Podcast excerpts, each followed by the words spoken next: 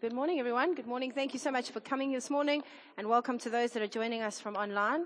Um, first time I've preached without everyone wearing masks in what, two years, three years? How long did we wear masks for? Forever. Um, so nice to see everyone's full faces this morning.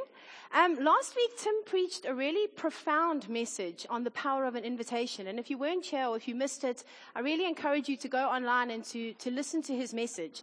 Um, and I found it incredible. I, I really did. I was really inspired by what you spoke about last week. And I think the thing that I found so profound about it was the fact that it was just so simple. You know, I think sometimes us as humans, you kind of think if something's simple, it's not really worth the effort. Like we want the complicated. We like the complex. I mean, just watch the soap operas and you see how it goes, you know? Everybody's always creating problems that aren't necessarily ones that we should be carrying. And um, the truth of the matter is that following Christ is actually a really simple notion. Not easy, simple. You see, there's no major hoops that he requires us to jump through. There's no certain level of experience that he calls you to have before you can follow him. There's no particular rituals that he says you have to tick this box and that box and that box and that box. And only then, once you've gotten all these things in order, then you can come and be one of my followers. It's a really, really simple kind of faith and it's pretty straightforward, but it's not always easy to do. Our faith simply requires that we put one foot in front of the other and follow in the footsteps of Christ. This week, I took my kids to the beach, and um, it was it, Warner's was pretty flat. It was nice, clean sand, so you could clearly see the footsteps that were there. And there was this one particular set that stood out because it was away from all the others, so I know it was one person's stride. And have you ever done this at the beach? Have any of you ever tried to follow in someone else's footsteps? Or is that just me? Alright, so you do this. I don't know what this person must look like when you see them physically, but excuse the, excuse the very elegant pose. I did this. And I still didn't reach the other foot. It was like there. And I was going, no man, that's impossible. I don't know if it was a surfer at a full run. I don't know if it was just a really tall lady or man who just happened to have really long strides. But each of their strides must have been like over a meter long. It was huge. And there was no possible way that the kids and I, especially me, could follow in those footsteps. It was almost impossible. And sometimes I feel that when we look at the life of Christ, that's sometimes how we feel it is. Like, no man, his footsteps and his strides are way too big for me. There's no ways. He was the perfect man. There's absolutely no way that I can attain that level of perfection. You see, and that's where we're wrong. Because Christ is not, Jesus was not somebody that we followed whose footsteps are unfollowable. He was the most relatable, God man that, that, that any religion has ever, has ever aspired to. Um, he, he is the most relatable person. The way he lived his life is the way we should live our lives, and it's as simple as that. Um, I, am going to try and stick with my notes this morning because they are pretty good notes. I think so. I normally go off on a tangent. See, we often we often focus on the gift that Christ gave us at the cross. At the cross, um, that's true. I mean, yes, obviously his sacrifice on the cross is the key that gives us eternal life. But I believe if it was all about that, then why did Christ come for 33 years before the cross? What purpose did his life here on earth serve? God doesn't do things for no purpose. He doesn't do things just summa because. And I believe that Christ came and lived his life. Yes, there's a gift for us in the cross, but there's also a gift for us in the life that Christ lived here on earth. And that gift is that he showed us the path. God doesn't ask us to walk a path that he himself has never walked. We are following in the footsteps of a God who came down in human form and was the most relatable every man that you could meet. I mean, if we had to think about it today, if God came to us or the angels came to us and went, listen, God's thinking of coming to earth in human form. I'd like you to help just map out the design of what his life's going to look like. Would we have picked the life of a carpenter from an insignificant town who was born in a barn 2,000 years ago? Is that the life that us as humans would have designed for the God of all creation? I don't think so. I think if, if the angels had come and said to me, right, we need your help, because they do that often, you know, we need your help um, we're gonna we're gonna send God to earth on this human mission, and we'd like you to just help him help him cope with humanity, help him plan what his life should look like. I don't know, did anyone watch the Queen's Jubilee celebrations a few weeks ago? Anyone? No one? Yes? All right. All that fanfare and all that pomp, that would have just been the starting point for the life that I would have planned for Christ on earth. Like if you told me God's coming to earth, we would have done full out celebrity status, right? Like if I was planning the way God has to live his life in human form, I would have said, no man, he's got to have all the popularity, all the power, all the wealth. He's got to be way up there with the top notch celebrities of our time. And yet, Jesus didn't do that. He didn't come to earth to lead some kind of highfalutin status that we can never attain to. He came and he humbled himself. The God of creation humbled himself into human form. And the Bible even tells us that he wasn't, and I, I say this with all respect, in, I'm paraphrasing here, but he wasn't much to look at. It wasn't like you looked at this guy and he was like Hercules and big and bulky and yes, that's the leader of the army. He was just a regular, ordinary looking guy. He was a carpenter from Nazareth, which wasn't even like a big fancy New York City or Durban metropolis, you know? It was a, he was, he was an everyman. And I believe we sometimes overlook the gift that God has given us in the life that Christ lived because in living his life, he has shown us how we can live our lives here on this earth. He has set footsteps in place that we can relate to. God would not ask you to go through anything that he himself has not experienced. He is not a God of good ideas. He's a God of practical faith. And when we are following Christ, it's not following somebody that's directing from afar, we are following somebody who has walked the path that he calls us to walk. It's a simple faith. It's a follow the leader kind of faith. But it's not always an easy faith. Is anyone here a general knowledge fundi? Yes, absolutely. Any runners in the room? Does anyone know the significance of the 6th of May 1954? Anyone? Yes, you said it. It's the four minute mile. Anyone, anyone heard of that before? All right. So up until the 6th of May 1954, there was a, there, uh, all the runners and the people that were professional athletes, they didn't believe it was possible to run a mile in under four minutes. So there was this four minute barrier, and for decades it had stood, and people did not believe that uh, it was physically possible for a human to run the distance of a mile, which is 1,609 meters or 1.6 kilometers. So 1.6 kilometers, they did not believe it was possible for any human being to run a mile in under four minutes. And on the 6th of May 1954, a um, Englishman by the name of Roger Bannister broke that record. And I want to share with you, if you'll, if you'll bear with me, I want to share with you an extract from an article that was written about this, this momentous ca- occasion in, in, running history. Um, and if you want to go and read the full article, it's from the Harvard Business Review, written by a, a guy named Bill Taylor. And this is what it says. For years, milers had been striving against the clock, but the elusive four minutes had always beaten them. It had become as much a psychological barrier as a physical one. And like an unconquerable mountain, the closer it was approached, the more daunting it became. So the four minute barrier stood for decades. And when it fell, the circumstances defied the confident predictions of the best minds in the sport. Fancy way of saying, when the, when the barrier was beaten, it didn't happen like the experts said it would. The experts believed that they knew the precise conditions under which the mark would fall. It would have to be in perfect weather, 68 degrees, obviously Fahrenheit, and no wind. On a particular kind of track, hard, dry clay. And in front of a huge, boisterous crowd, urging the runner on to his best ever performance. But Bannister did it on a cold day, on a wet track, at a small meet in Oxford, England, before a crowd of just a few thousand people. When Bannister broke the mark, even his most ardent rivals breathed a sigh of relief. At last, somebody did it. And once they saw it done, they did it too. It's not necessarily the easy path, but it is the simple one that we follow.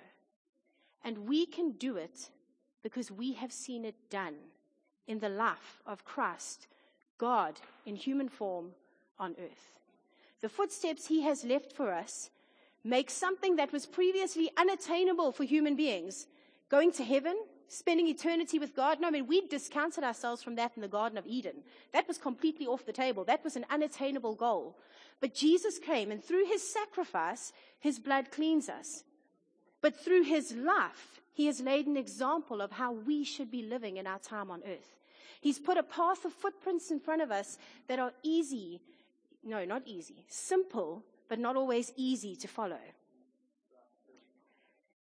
So the four minute mile is possible. Do we have any four minute milers among us, by the way? Anyone? Tim? Tim? Yes, yes. He's setting the three minute mile goal. anyway, so I researched because you know me, I like research. Um, most recently, the most recent person to join the four minute milers was a young student, a guy from high school in America, now on the, 9th, on the 16th of May this year, now. And he adds to that, with him included, 1,663 people that since Roger Bannister has broken that barrier in 1954, since he did that, what's that, nearly 70 years ago, 68 years ago, since he did that, thousands of others have followed in his footsteps. Why? Because they went, hey, it can be done because that guy did it. So it is with the life of Christ. And I don't say this irre- irrever- irreverently. I'm saying this with all the awe and wonder of God incarnate coming to earth and us having the privilege of following in his footsteps. The four minute mile is possible, but if you never put on the running shoes, if you never do the training, if you never make the attempt, then it's nothing more than a good theory. Following Christ is possible but it calls for us to put on our running shoes or our walking shoes and to follow in his strides. It's all well and good. Yes, we have the life of Christ planned out in front of us. That's the way he went, but I'm going this way. That doesn't help. That doesn't get us where he wants us to go.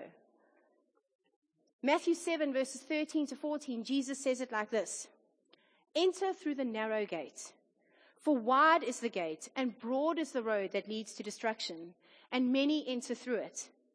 But small is the gate, and narrow the road that leads to life, and only a few find it.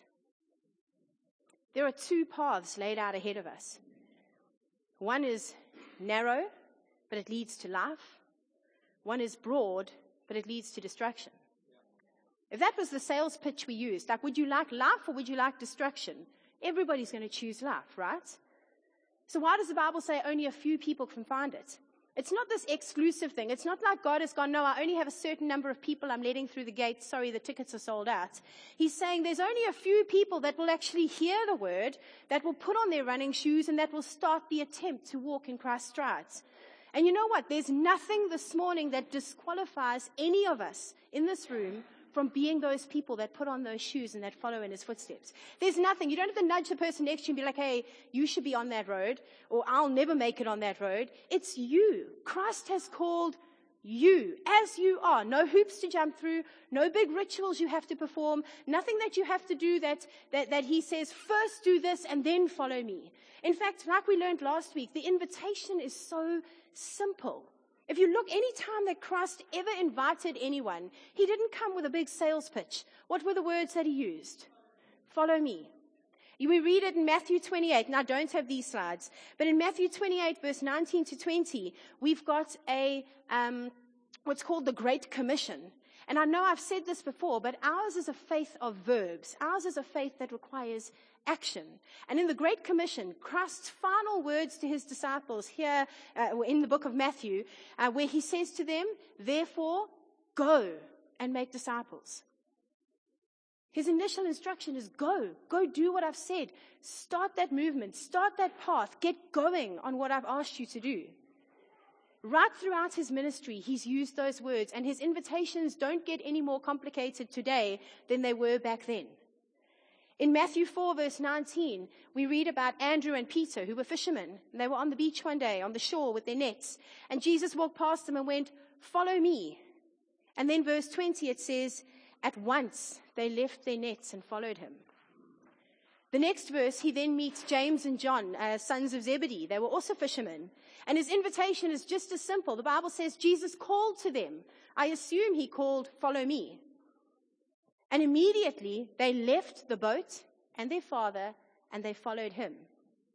In Luke, we read about Jesus now not on the beach, but now he's near the tax collector tables. And there's a tax collector sitting there by the name of Levi.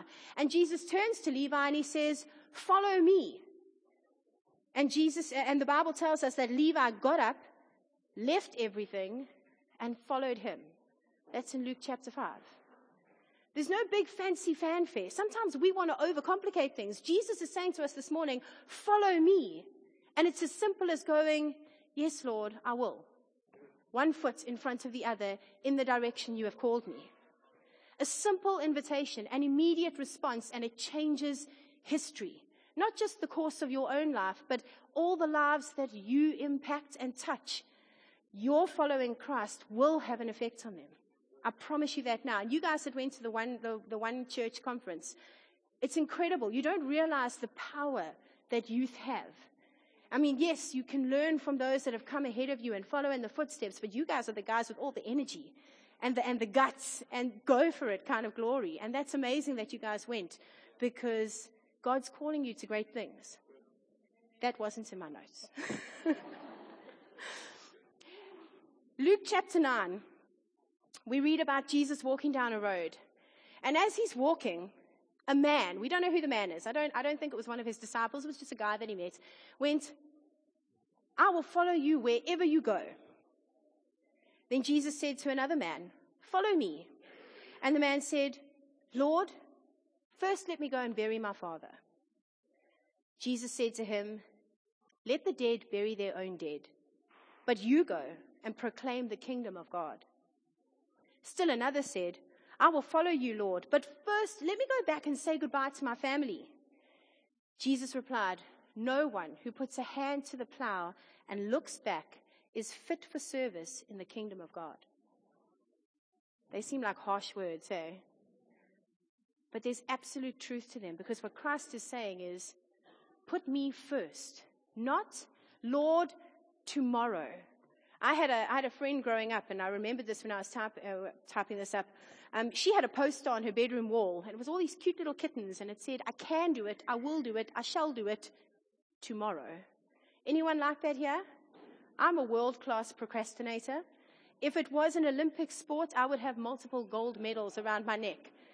Do you know what I found? I'm not, maybe I shouldn't be this honest about it, but, but the worst part for me about preaching, and, and I'll say this, is the prep ahead of time, because it's all up here, but I'm like, how do I put it down on paper? How do I make what's here come out here and sound like it sounds in here okay, you know? And the hardest part for me is opening my laptop to start. And once I open it, it's fun, and I have it all, and I'll research things. The hardest thing is opening up taking that first step, putting the, putting the shoes on, getting on the course. It'll become easier as you go, but it's up to you and you alone to take the first step. We can't carry anyone across the finish lines. We can't carry anyone, force them onto the course. It's up to you. And that's the gift that God has given you in the life that Jesus lived. There's a choice. There's a gift. And he says, follow me. But no, we wait. We have a list of conditions. Lord, when I win the lotto, Lord, when I have a better health looks better, when I fix that relationship, when I've got more time at work, when my kids are a little bit bigger, when my kids are a little bit younger, when I've had kids, whatever it is. Do you understand? And we have this list of conditions. I will follow you, Lord, but in my own timing. That's not following God. That's choosing the broad way, the easy way, the road with lots of paths, the road with lots of distractions, the road that to be frank, most of society follows, but ultimately the one that leads to destruction. The easy path will cost the most at the end. The narrow path is the one that's already been paid for. There's a Japanese proverb, and you could probably all quote it with me, that says, The journey of a thousand miles begins with a single step. I believe there are people sitting here that God has called this morning and I'm not just talking about accepting the gift of God on your life. I know Generally, in a church, you're, facing people that have already accepted that gift. If you haven't accepted that gift this morning and the Spirit's tugging on your heart, we'll, we'll have a moment later to do that. But there are some people here that God has already told you what to do. There's a call on your life, not just accepting Christ. Someone's sitting here and they know that God has told them to do something, but you've got him on hold. Just wait, Lord. He's saying no more waiting. The time to take that step is now. I preached a very similar message, and I'm not done yet. Don't worry, we've still got time. The food, the food's on, on heat outside. Now that sounds terrible. The food's on heat. Guys, don't let me say things like that. What, what comes out of my mouth? You know what I mean. The food's in hot pots outside. It's going to be on the internet forever, isn't it? Can we edit that out? No. My mom is watching at home. I'm sorry, mom.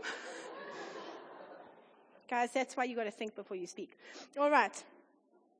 I'm nearly done. What I was trying to say is, I preached a very similar message to this about seven years ago. We had just come into the building. We, would started the church in the classroom, and about a year after that, we, we came. And I, it was about six or seven years ago. I preached this very similar message with the same verses I'm going to go to later. And afterwards, a lady came up to me and told me she was so inspired by the message. And it's really awesome. As a preacher, it's lovely when you have people come and encourage you because it really is an encouragement. She went on, she said she was, she, and it's not, I'm not taking credit here. This isn't me going, oh, because I preached such a good word. What I'm trying to say is because someone responded to the call that God had spoken through me or through his word, she'd already had a call on her life. And I think she told me just what I had said in the message was the step in the right direction. She went on, and she still is today, an overseas missionary who's literally in the, the battlefields, as it were, in places where Christians are not welcome. And yet, her and her husband, she recently got married and had a child, her and her husband are plowing forward and making great strides in the kingdom of God because she took a step. Now, I'm not saying that you might have the same calling on your life. I'm not saying we're all called to a life of of, of suffering for Christ in that sense. But there is something that God has laid on your heart, uh, on your heart. Maybe it's just an invitation you have to give someone. Maybe it's just a call you have to make, a decision you have to take, and you know what it is, but it's a tough one to, to call. Whatever it is, God has called you to something this morning. Take that step in His direction. Tom Hiddleston, who's an actor, is quoted as saying, you keep putting one foot in front of the other, and then one day you look back and you've climbed a mountain. Nothing big or grand was ever built without the smallest of bricks being placed one on top of the other. Martin Luther King Jr. said, If you cannot do great things, do small things but in a great way. In Psalm 1 verses, uh, Psalm 1 verses 1 to 3, it says this. Blessed is the one who does not walk in step with the wicked, or stand in the way that sinners take, or sit in the company of mockers, but whose delight is in the law of the Lord, and who meditates on his law day and night. That person is like a tree planted by streams of water, which yields its fruit in season, and whose leaf does not wither whatever they do prospers. And if you go down to verse 6, it says, For the Lord watches over the way of the righteous, but the way of the wicked leads to destruction. If you are following God, if you are following Christ, you are following in the footsteps of God Himself, and He has walked the path ahead of us. I want you to notice, and I know I've pointed this out once before, so forgive me for repetition here for those who remember the message. But do you notice, can we put that one back up there, just Psalm 1 1, if that's okay? Do you notice the, the movement happening in that verse? Do you see it says, Do not walk in step with the wicked, stand in the way of sinners, or sit in the company of the mockers? Do you notice the regression of the movement? We're walking, walking, one foot in front of the other, walking, walking, walking, and then we start walking with the wrong people or the wrong company or the wrong thoughts or the wrong decisions or whatever it is. And then we stop walking and we're standing And now we're not, there's no momentum, there's no movement. And then eventually we're sitting, and there's no movement at all. There's no camping grounds on the road with Christ. There's no stopping that momentum forward. It's one foot in front of the other, following where our leader goes. And the good news is this because it's a simple path, it's not an easy path, and it can often be tiring. That as much as there might be in that verse a regression of movements if we choose the wrong path, if we choose the right path, we see the opposite happening. We see a progression of movements. Can we put up Isaiah 40? It's the final verse for this morning. It says this this is from verse 28. It says, Do you not know? Have you not heard? The Lord is the everlasting God the creator of the ends of the earth. He will not grow tired or weary, and his understanding no one can fathom. He gives strength to the weary and increases the power of the weak. Even youths grow tired and weary, and young men stumble and fall. But those who hope in the Lord will renew their strength. They will soar on wings like eagles. They will run and not grow weary. They will walk and not be faint. Do you see the progression? The walking becomes the running, becomes the soaring. But the only way we can reach that level of soaring with Christ, where He lifts us up and carries us along the path, is if we decide to put one foot in front of the other and to begin that movement in the right direction, in following the, the, the footsteps that Christ has called us to. Walking, running, soaring on the right path with Christ as opposed to walking, standing, sitting, and then going, Where is God anyway? He's there. He's watching over our way. There are people here today that He has called, and you'll know who you are. And it's not just a call to accept His gift, but there's a call for someone here that there's something on your life that God has called you to do. And you've been wrestling with it. This morning, take the first step. One foot in front of the other. Can we pray together? And then we'll go and see if the food is still hot. Let's pray. Can we stand? Is that okay? Because sometimes standing is the, that's the first way to take the first step, is stand. Then walk. Let's pray. Do you want to pray, Tim? Do you want to pray first? Okay. Before, before, uh, before Charlotte prays, um, one of the obstacles to, to us walking in the call of God for our lives is comfort. We, we get comfortable and think, well, to take an invitation and go and put it in a postbox is uncomfortable. Or to, to give my life to Jesus and walk, and walk in front of people is not comfortable. Or to do Alpha on a Monday night and give up more of my time it's not comfortable. But oh, God wants to, I say, comfort the disturbed and disturb the comfortable. It's, it's, it's time for us to stop just sitting around waiting for the world to change, but to actually bring about the change that God's called us to. And He calls every one of us to go. I do believe that there's people that need to give their life to Jesus today. And then, as of today, you don't think, oh, well, I need to not qualify. You are filled with purpose immediately. And from there, you step out of your comfort zone. And then from there, you step out of your comfort zone again and you invite friends. First step, give your life to Jesus. Next step, invite other people to give their life to Jesus. I want to read one scripture before um, Charlotte prays. And if you need to give your life to Jesus today, I'm going to ask you to take some uncomfortable steps, but they're actually not that uncomfortable because you're surrendering to God Almighty. And He will bless your life with purpose and eternal life and the reason you were born will be discovered. So if you are in the room and you've never given your life to Jesus, as Charlotte's praying, just take steps, one step after the next step and come to the front. And I want to read one scripture before, before Charlotte prays. It says this in Romans, and Romans is written by a guy who was fiercely not ashamed of the gospel, for it is the power of God for salvation to everyone who believes. We are not ashamed of the gospel. This is a powerful message. So I encourage you, grab invitations, um, and won't you make your way forward to the front um, as we pray together? I've got this one. Right, let's close our eyes. If there is anyone here this morning that would like to take that step of faith, and you can feel it and you know and you're like, Lord, it's uncomfortable. It's one foot in front of the other. You've been doing that all your life. Do it now for Christ. Is there anyone who, who would like to come to the front for any reason for prayer? We'll stick around afterwards as well. You want, if you want one-on-one prayer, please don't be afraid. Don't this morning move away from here and go, yes, I'm challenged, but mm, no, not today, Lord. Let's pray. Heavenly Father, we just thank you, Lord, that you've given us the ultimate gift.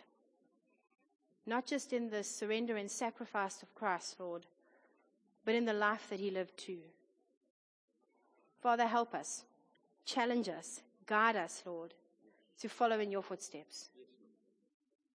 In every scenario, in every decision, in every challenge that we face, Father, may yours and yours alone be the voice that we seek to guide us and to instruct us and to secure us on the right path. Lord, please keep us on that way. And Father, when we tire and when we grow weary, Lord, we thank you that your Spirit, our comforter, is there to lift us up. Father, that all we have to do is take that first step in your direction, and your Spirit will lead us the rest of the way. In Jesus' name we pray. Amen.